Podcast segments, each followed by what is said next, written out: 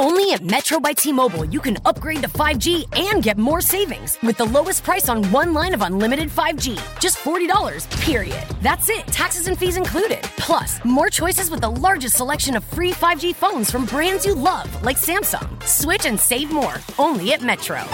Lowest price versus major national prepaid brands. The fraction of users greater than 35 gigabytes per month may notice reduced speeds, and Metro customers may notice reduced speeds versus T Mobile due to prioritization. Video streams and SD requires eligible port in and plan. See store for details.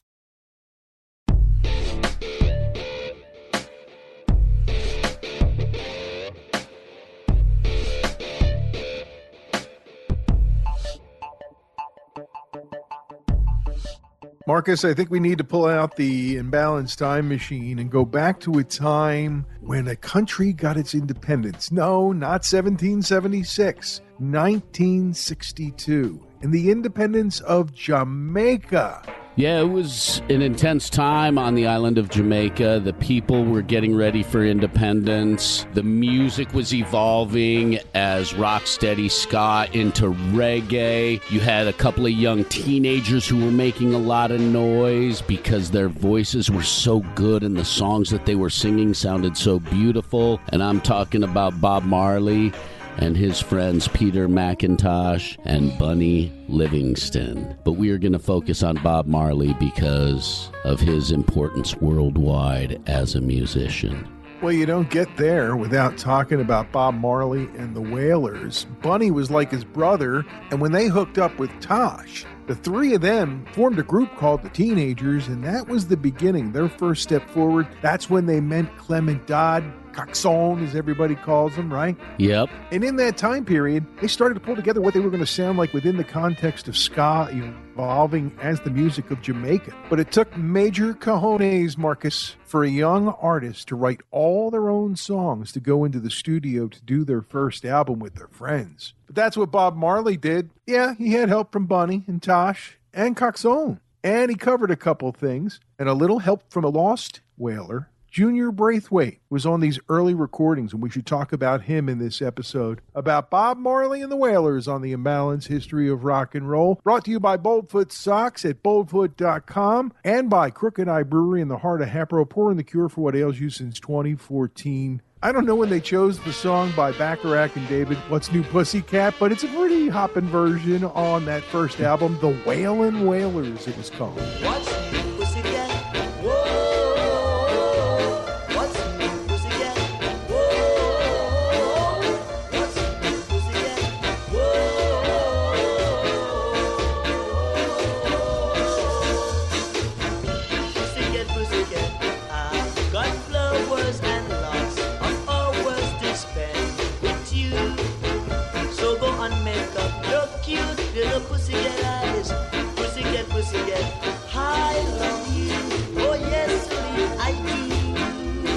I was cracking up when I saw that on the song list and ended up listening to that song first and was like, whoa, these guys are pretty good.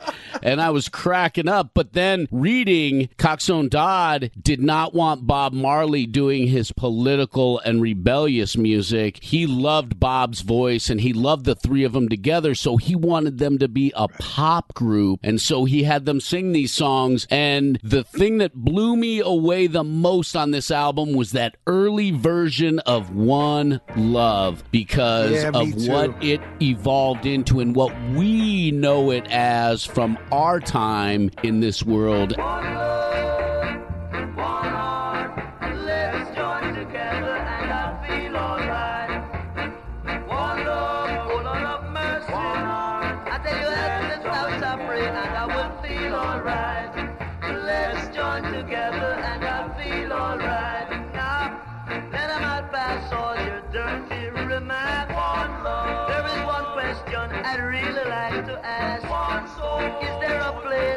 For the sinner who has hurt all mankind just to save the soul?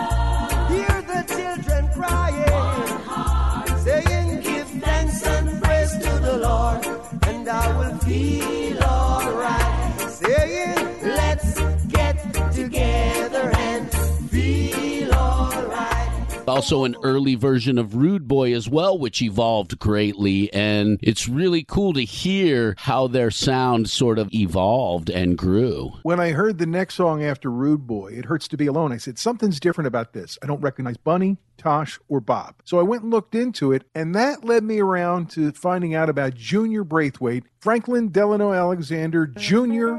Braithwaite, who was born in Jamaica. He sang on some of the songs on that album, wrote some songs, and then left. And some said he had the best voice in the group.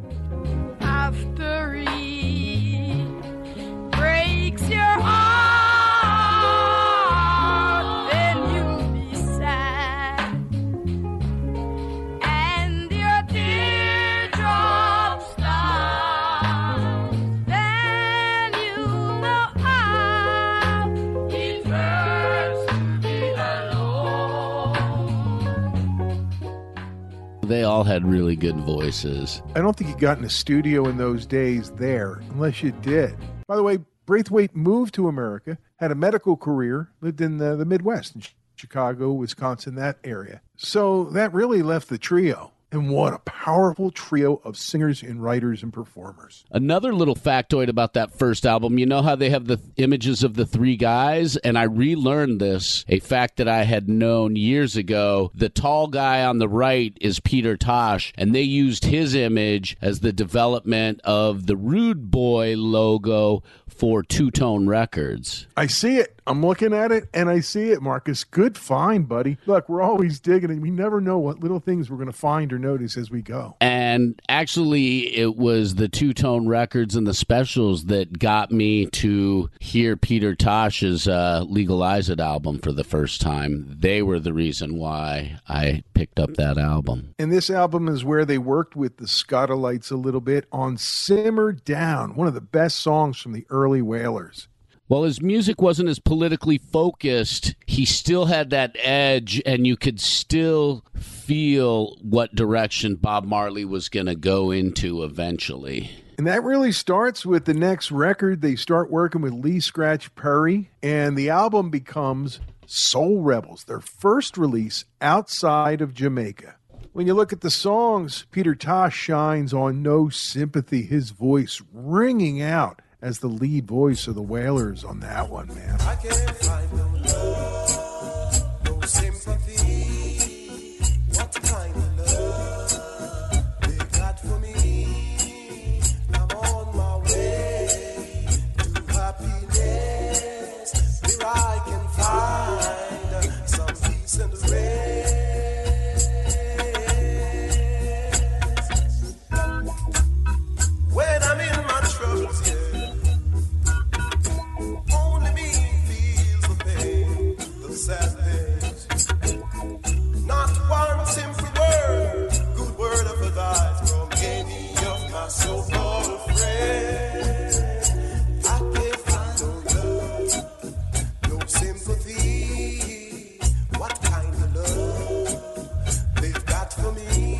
one of the things that shines about this album is the fact that you hear all three of them as vocalists and there's no leader there's no individuality. They're all taking turns sharing their gift and talent and you feel it in this record plus there are a couple of really fantastic covers on this album as well What starts to emerge is a pattern of great songs that you will get to know better later in future releases, live and otherwise, and re recording too. And that continues on Soul Revolution 2, the next album, with songs like Duppy Conqueror, right? Or Kaya, or Sun is Shining. Or my favorite, which ended up with a different name on Kaya, Don't Rock My Boat. I forgot about that one It's great stuff. Bob Marley and the Wailers finding their legs, finding their musical souls together. And Lee Perry, that's one of the reasons why I think he's such a legend, is because he saw it, he pulled it together, even in ways the Coxsone couldn't, and helped to meld it into this amazing force.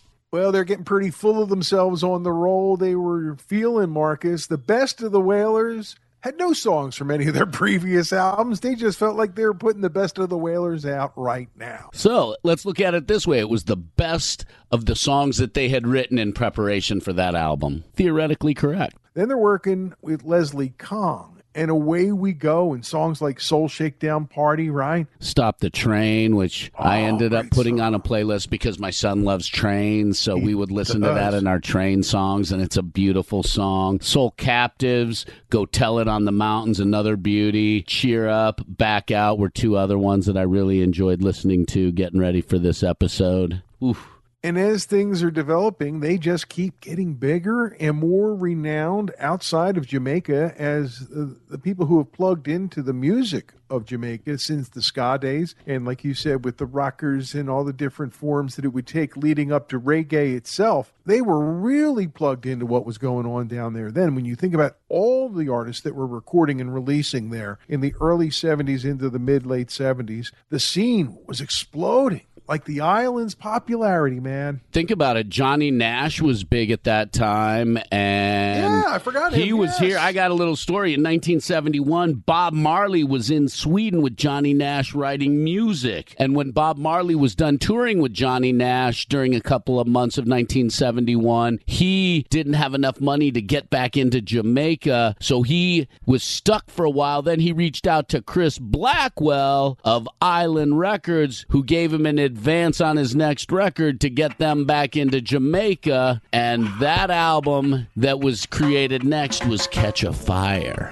Was the pressure on because they had to catch a fire outside of their existing circle? I don't know. But I do like the cover, man. Bob burning a long fatty. Some of the songs were similar to previously recorded songs, like they had done some other uh, recordings and prepping for albums, and then they just reworked these songs into new songs. Like, for example, Baby We've Got a Date was a reworking of a song called Black Bitter. And so they did a lot of that in the preparation for this album, but you start really feeling Right. what Bob Marley and the Wailers are about on this album. I think this is where they take it to the next level. They make a big jump between their last record and this record here. They also start compiling songs that will be part of the legendary 1975 Bob Marley and the Wailers live album at the Lyceum, including one of the songs that's on this album, Stir It Up, which Bob wrote in 67 and was a huge hit for Johnny Nash. And I guess that paid the bills for a little while there earlier in young Bob's life.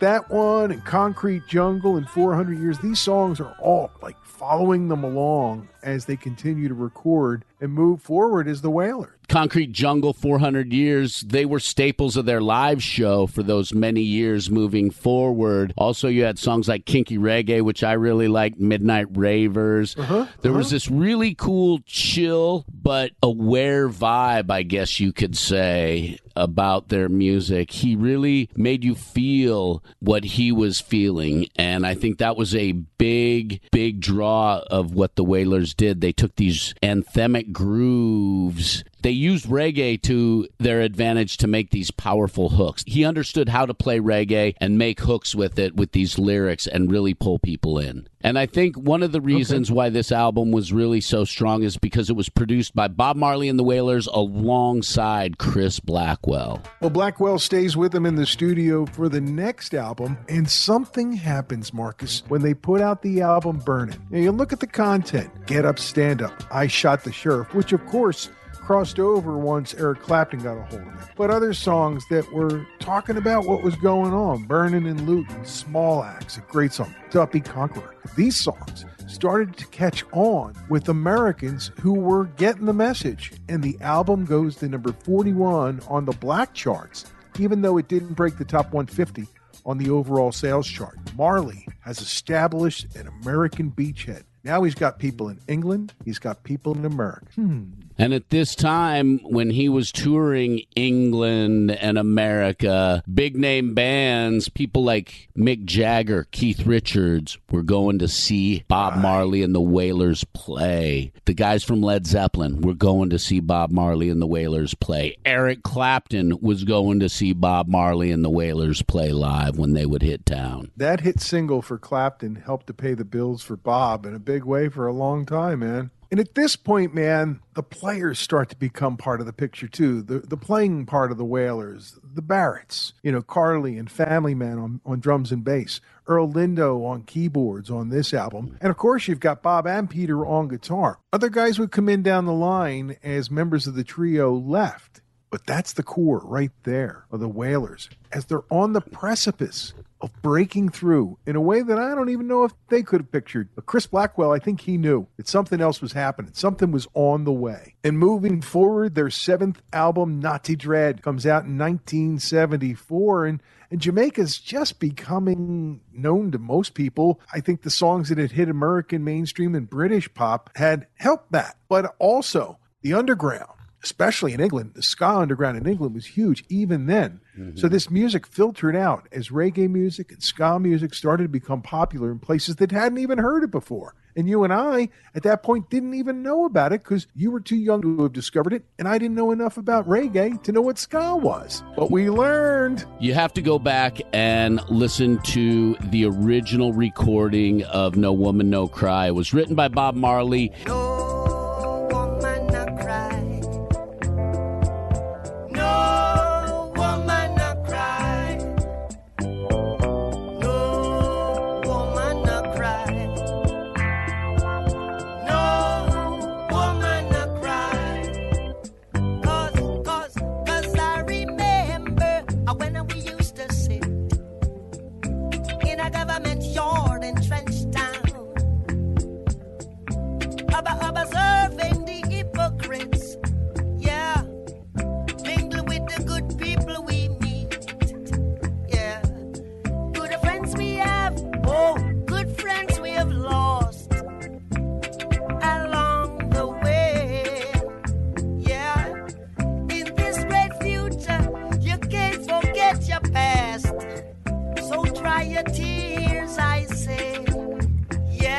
gave credit to his friend Vincent Ford so he didn't have to pay previous label people royalties. Wow, I didn't know that. And he did that with a lot of songs where he made sure that he gave his friends and people in the community credit for those songs so that they could continue to feed the people in Trenchtown. But if you listen to the early Peter Tosh solo, it has a like harder edge reggae to it, similar to that early sound. And if you listen to Bunny Livingston stuff, you hear a lot of the island music and the island grooves as well as the reggae, and it's got a little bit of a different sound. And they wrote some beautiful songs. aside from Bunny and Tosh being out, another face enters the picture. Al Anderson on lead guitar, and the stuff that he adds really goes a long way towards driving them to the heights that they reach as a band moving through the rest of the 70s. Also on this album, by the way, Jean Roussel playing Hammond organ on the original No Woman, No Cry, by the way, and he also played with Cat Stevens.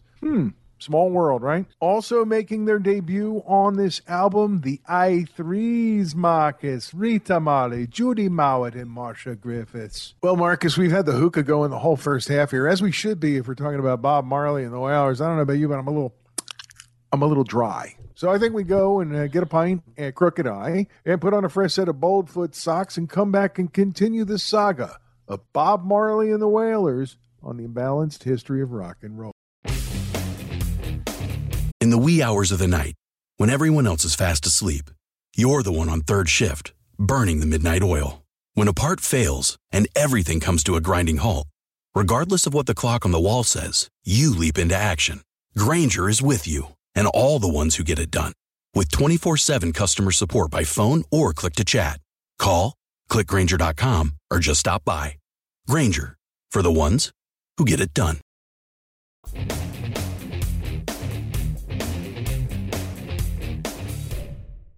You know, man, I've been meaning to ask you. You did the big cancer ride down the shore. How were the Boldfoot socks on your feet while you were riding down there and in the rain, too? Tell you what, those Boldfoot socks were tough in the inclement weather. And between the boot covers and the socks, my feet didn't get stinky, wet, musty, or anything nasty like that. I did not get gnarly feet at all. Gnarly feet, bad. Boldfoot socks, feet protected, good. Seriously, they felt great. They wicked the sweat out of me because we were riding and we were riding at a good pace. And Only the socks are going to wick the sweat out of you, buddy. That's all I want to say. and, you know, that's one of the things they're really good at.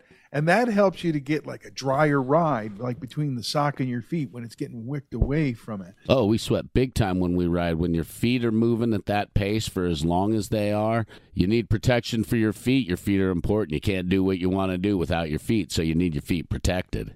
So beat your feet to boldfoot.com and check out the wide variety and styles of socks they offer right there on their website. And don't forget to put imbalance 15 in the code box to save 15% on your first purchase at boldfoot.com. Look, they're your feet. Be bold. Thirst. It's a need, Marcus. You need to satisfy a real thirst. And what a better way than with a nice, fresh craft beer at Crooked Eye in the heart of Hatboro. And you can also visit Jamie's House of Music in Delco to get that very fresh and tasty Crooked Eye beer. Their music schedule's picked up at Jamie's House of Music. I follow them on Facebook, so you see a lot more shows going on there. And anytime they're open for shows, you can get your Crooked Eye there, get a growler, and take some home. Or you can head to Hatboro, and their schedule's picked up a lot too. And my vinyl night is moving to its permanent home the second Tuesday of the month. Come and see us. Bring your vinyl if you want, or I'll bring mine. You can't forget that Friday nights from 4 to 11, there's live music over at Crooked Eye and open mic night the first, third, and fifth Mondays of the month. First, third, fifth. I can't do math when I'm drinking a crooked eye. Well, the brews are cold and they're always fresh, always the favorites and something new on the board there at the brewery location in Hatboro. Serving the cure for what ails you since 2014, we thank them for their support. Of the Imbalanced History of Rock and Roll podcast. It's all about the Wailers. Bob, Peter, Bunny. Even after they left, it's really about the Wailers. Uh, the departure of those guys, Peter went solo, and I think they've done a lot, maybe more than they expected. But they all go their separate ways, and Bob kind of consolidates, let's say that, right? And he's now running things. He's got a great band. He's got Al Anderson in, as we mentioned before. And away they go, and they're prepared for what is about to come next, which is my entry point in my record collection to Bob Marley and the Wailers. Bob Marley and the Wailers live. Simple as it could be, right? Recorded in 75 at the Lyceum Theater. What I like, Marcus, is the later version of that album has both nights, the 17th and the 18th. You can find it on Spotify. That's where I did. You can listen, you can hear the differences because the album, the original album, is so ingrained in my brain. Wow, I did not realize that they uh, had released the second night. I'm going to have to go and listen to that for sure because this album's fantastic. The version of No Woman, No Cry is mind blowing, and it's almost as if some sort of spiritual, magical force took over his body and his soul during that song, and he projected it. There's something so special about that live version of No Woman, No Cry. It still gives me goosebumps when I hear it or when I play it. It is incredible.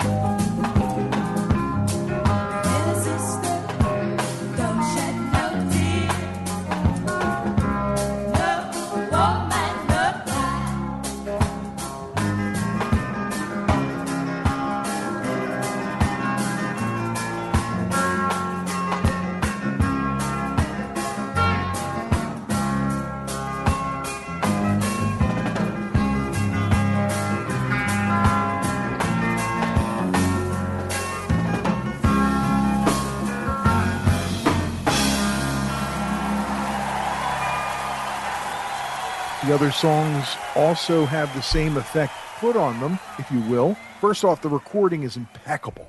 The sound is crystal. The i3s are in full form. There's a lot of things about the band now that weren't part of the band, and there are things that were part of the band when they made these songs originally that aren't there now. So it's a much different thing, and it's a crystallizing of the Wailers as Bob Marley wants them. And all the songs, Trenchtown Rock, then Belly Full, or Lively Up Yourself, all have a lot more energy than the original recordings. I think one of the reasons why it sounds so good is because they used the Rolling Stones mobile studio to record it. Was it parked right outside? Probably. Okay. And the Stones were all probably there watching it. Well, you know, Keith always liked to record in Jamaica, and he had a hard time finding a place where he could do it. He tried a lot of those little studios. That's why I think he ended up at Air Montserrat. Boy, did Air Montserrat offer him everything he needed.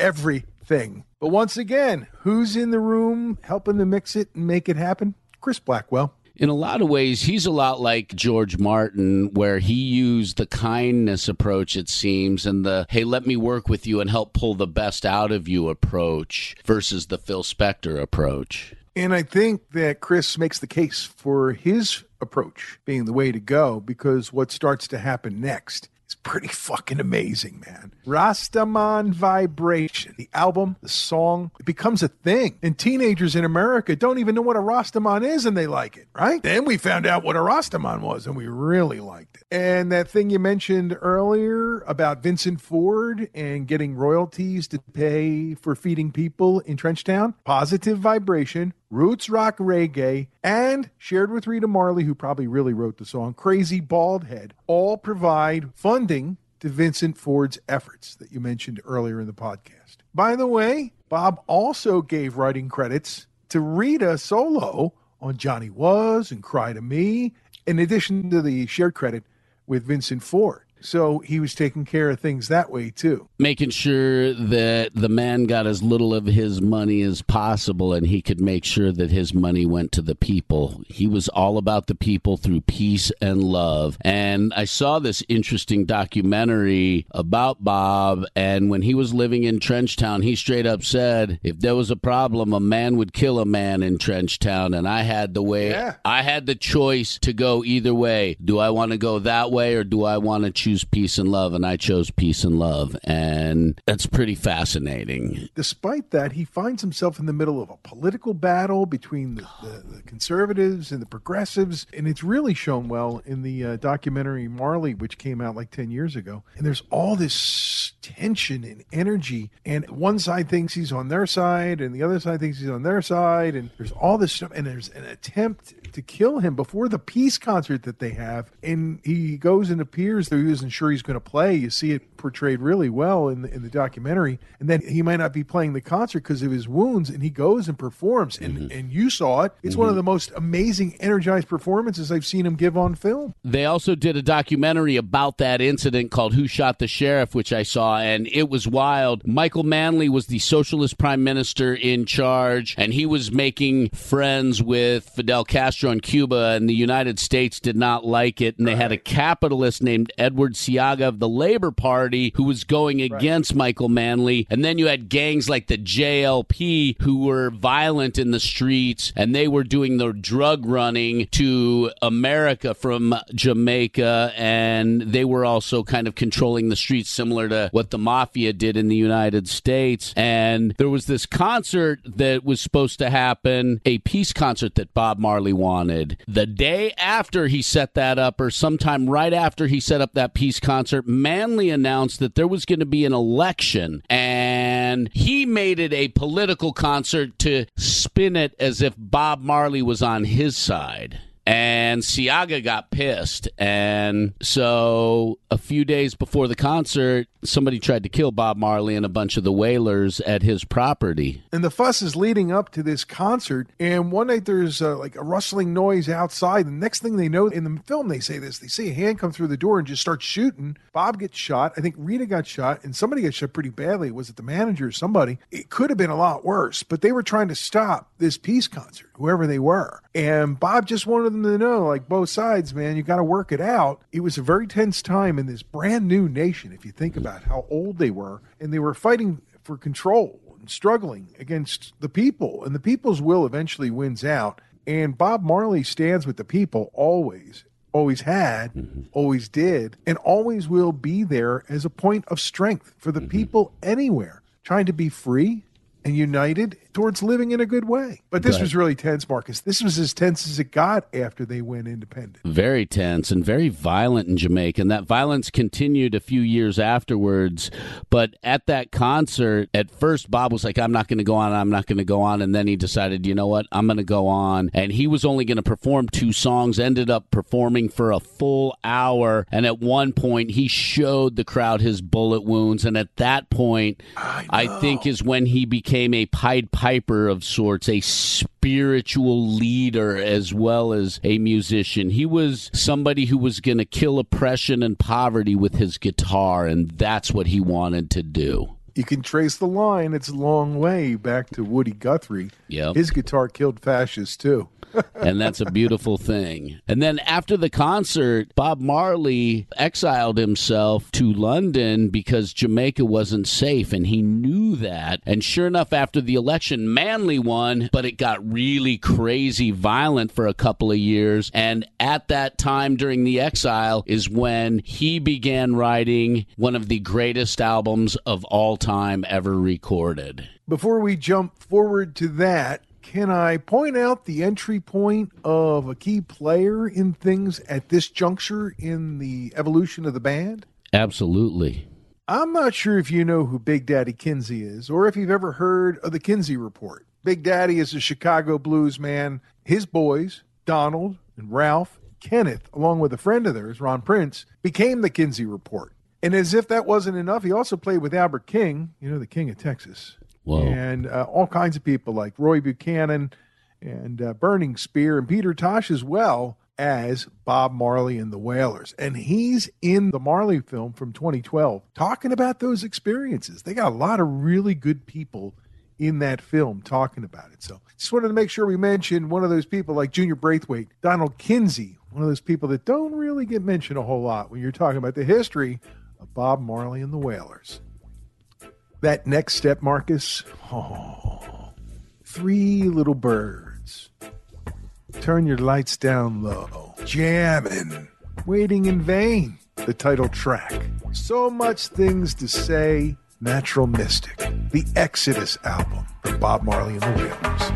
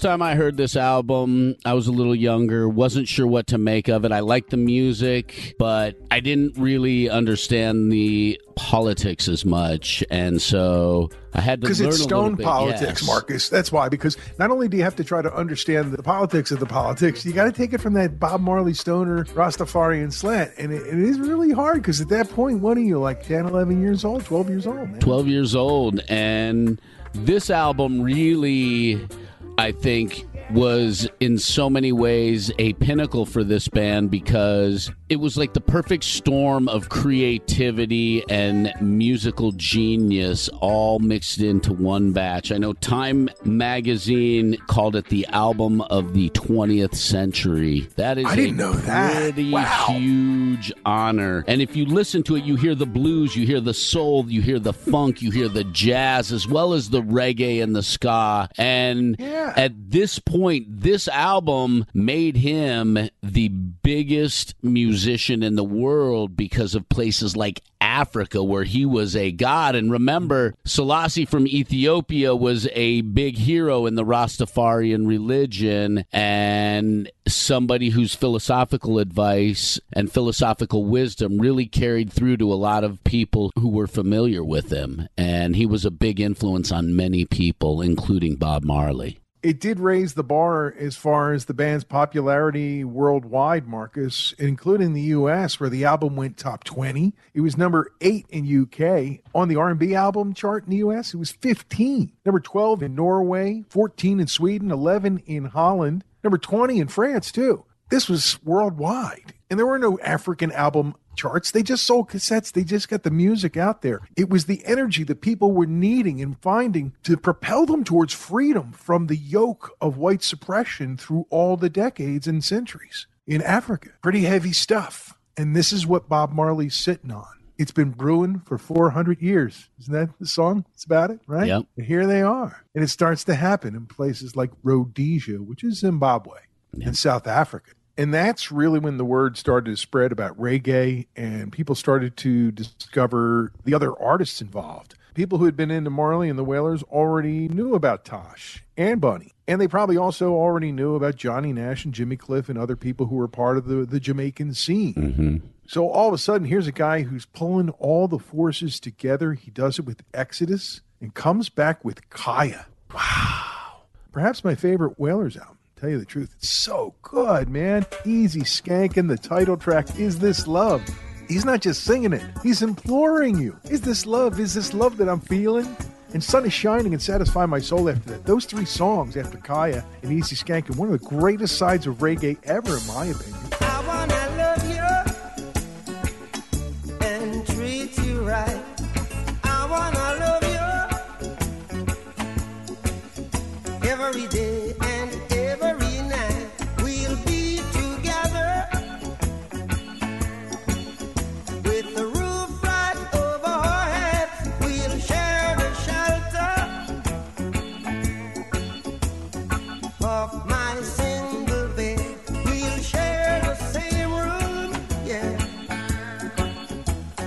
But just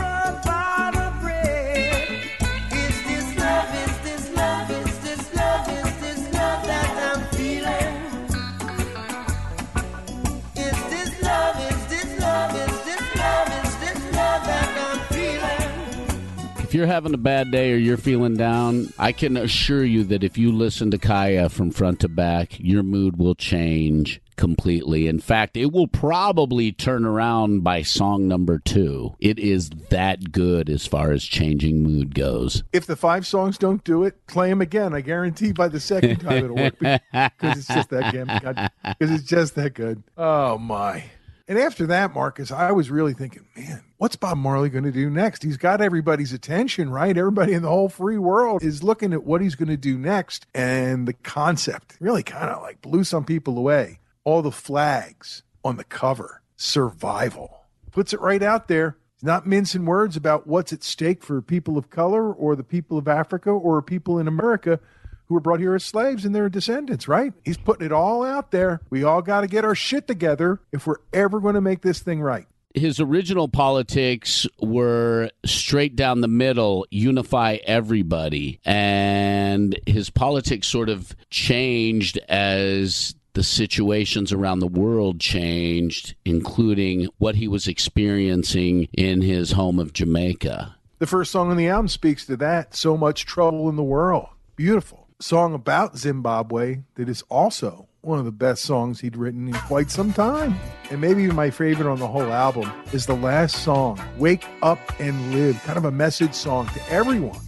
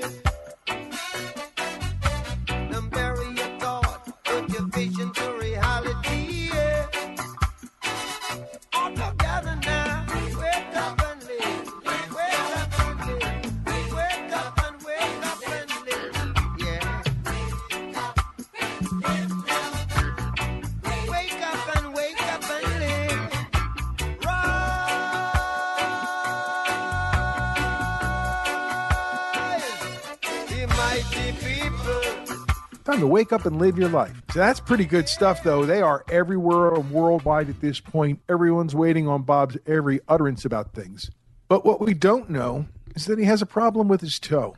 And he didn't pay close attention to it at first, I don't think, because it meant not playing football, soccer to those of us in the U.S. And football, maybe even more important to him than the reggae, except for, you know, nobody was going to pay him that much money to play soccer. It wasn't that good. But this is about the time when the cancer shows up and it spreads. And we can talk more about that kind of stuff on another episode about Mr. Marley. But survival usually leads to surrender or uprising. And what would be the final album in his life? Bob Marley and the Wailers Uprising is released in June of 1980. What an album, Markus. One of my favorites in so many ways, like coming in from the cold. I don't know how much that song means to you, but it's just so goddamn good.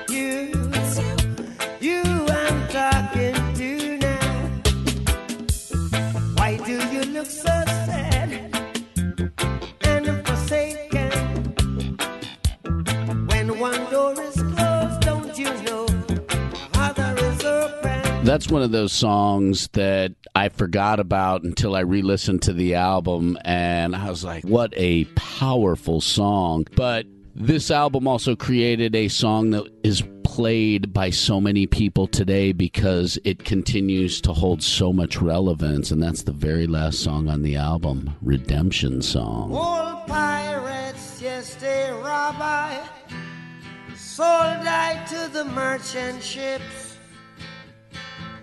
Minutes after they took I from the bottomless pit. But my hand was made strong by the hand of the Almighty. We forward in this generation triumphantly. Won't you help to sing these songs of freedom? Cause all I ever have redemption songs, redemption songs. Emancipate yourselves from mental slavery. None but ourselves can free our minds. Have no fear for atomic energy, none of them can stop the time. How long shall they kill our prophets while we stand aside and look? Ooh, Some say it's just a part of it. We've got to fulfill the book. Won't you help to sing these songs of freedom? Cause all I ever have redemption songs, redemption songs, redemption songs.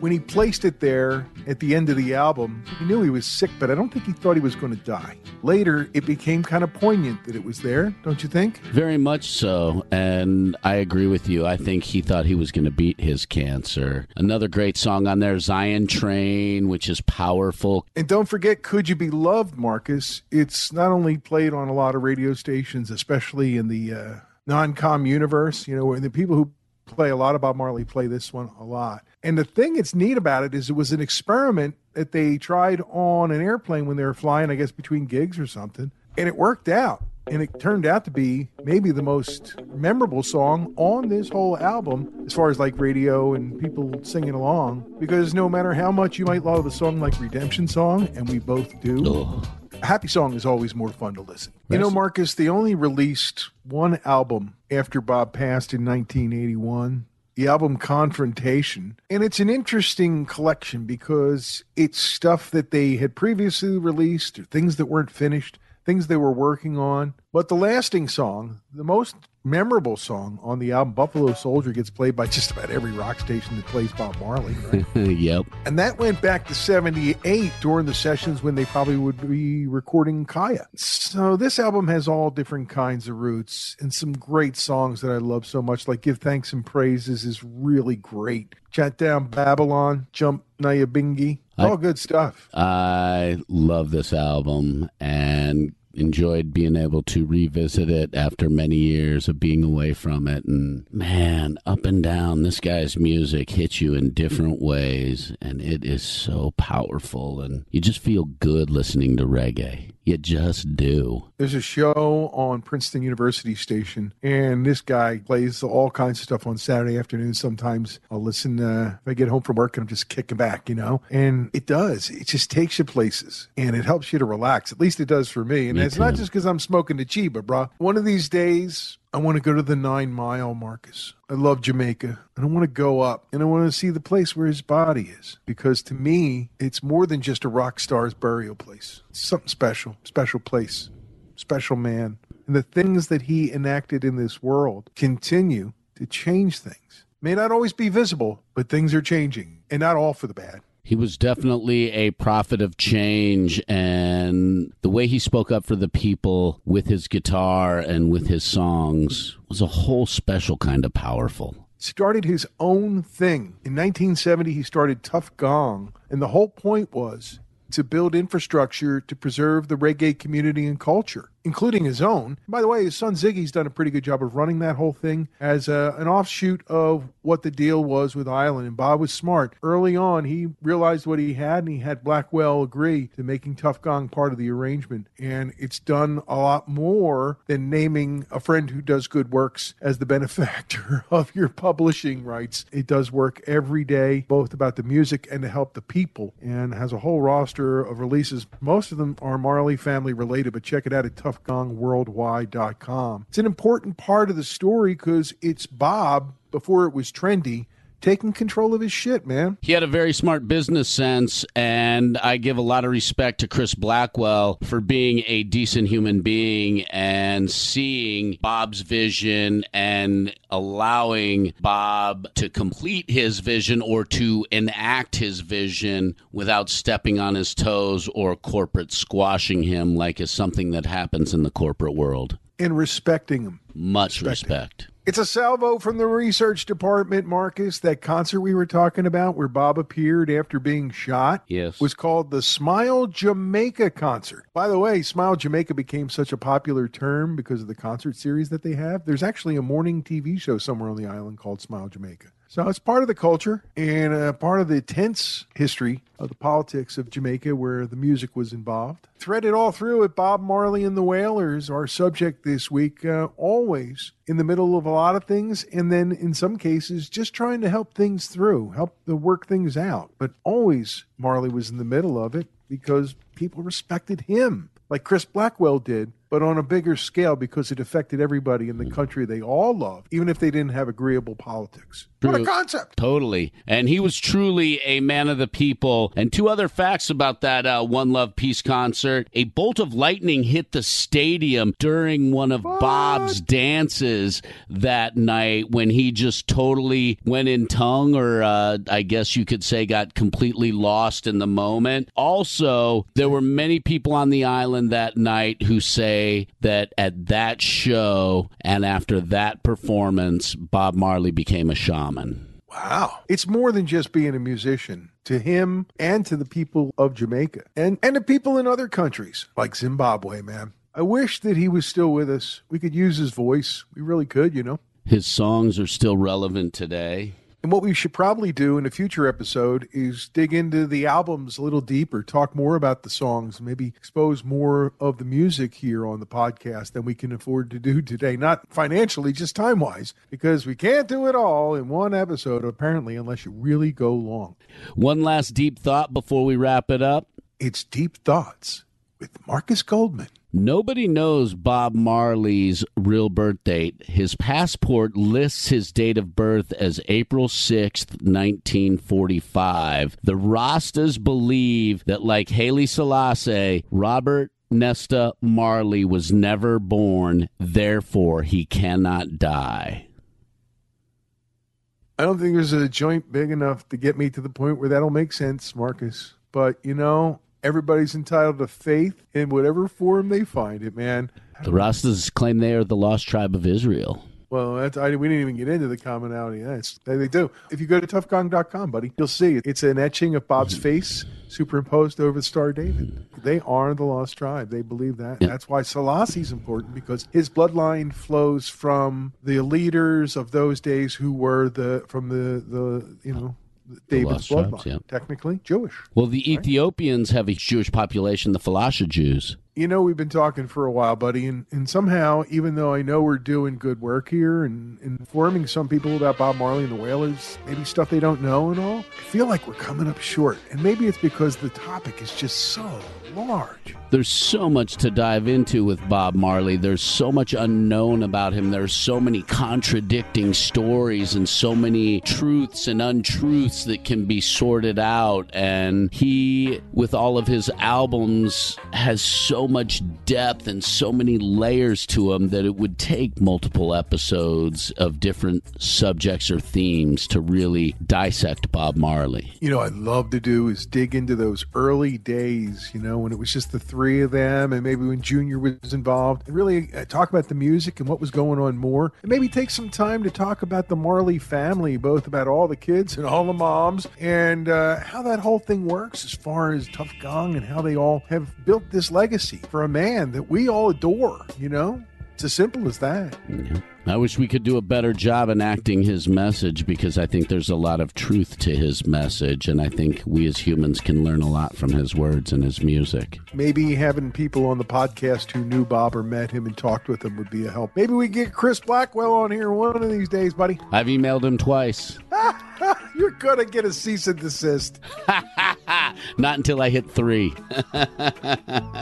From the research department, fellas, you forgot something about Bob's time in Wilmington, Delaware. Well, we didn't forget it. We just didn't want to get too far into it. That's when he married Rita Anderson, who became Marley, and moved with her mom whilst working at the Chrysler plant in Wilmington as a forklift operator and then as a lab assistant at DuPont, which is a huge employer in Delaware, under an alias. Did you ever hear about this? Donald Marley. Wow, you came across, I didn't even know what they were talking about. Anyway, but uh, when he moved back to Jamaica, that's when he started living as a Rasta, and then that's when he split with Coxsone. It was all over money. And I mean, that was part of the reason why he went up to Delaware anyway. Not too far from where we live here, near the Dark Duck Media Studios in the Philadelphia region. Well, that's going to do it. Well, if you've got some thoughts on this week's episode that you want to share, feel free to email us, imbalancedhistory at gmail.com. And if for any reason you're having a hard time getting us through the app you normally reach us through or access us through, feel free to let us know about that in an email as well. And you can always get all the episodes on our website,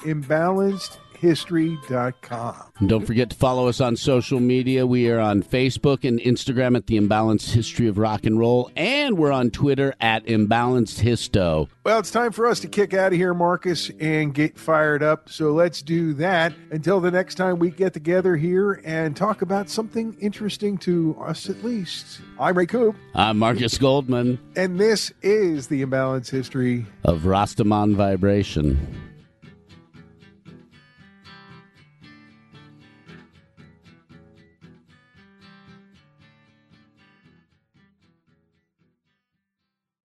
Only at Metro by T-Mobile, you can upgrade to 5G and get more savings with the lowest price on one line of unlimited 5G. Just $40, period. That's it, taxes and fees included. Plus, more choices with the largest selection of free 5G phones from brands you love, like Samsung. Switch and save more, only at Metro. Lowest price versus major national prepaid brands. The fraction of users greater than 35 gigabytes per month may notice reduced speeds, and Metro customers may notice reduced speeds versus T-Mobile due to prioritization. Video streams and SD requires eligible port in and plan. See store for details.